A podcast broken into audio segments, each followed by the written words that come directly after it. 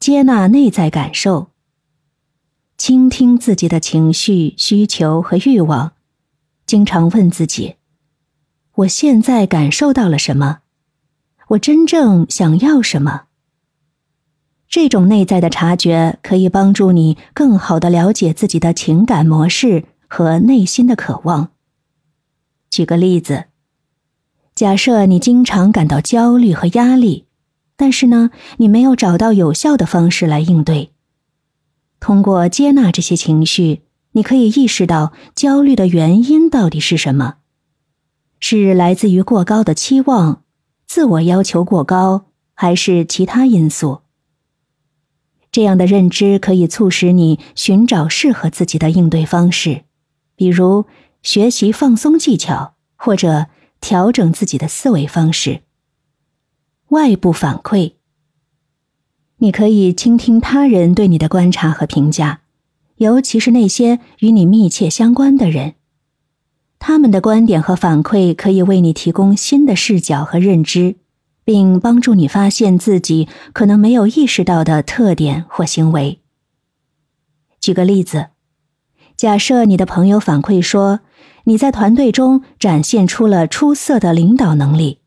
而你之前从未意识到这一点。这样的反馈呢，可以让你认识到自己在协调、激励和引导团队方面的潜力，并可能激发你在职场中追求更具领导力的角色。从哲学的角度来看，认知自我是一个深奥而复杂的问题。为什么这么说呢？因为它涉及到人类存在的本质、自我意识的起源，以及我们对自身身份和实体的认知。在哲学中，关于自我认知的讨论可以追溯到古希腊哲学家亚里士多德，强调了自我认知与实践之间的关系。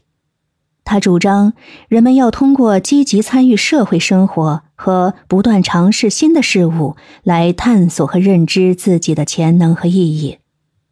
此外呢，存在主义哲学家也对自我认知进行了深入的研究。他们认为，自我认知是一个持续的过程，要通过与他人的互动和存在意义的探索来实现。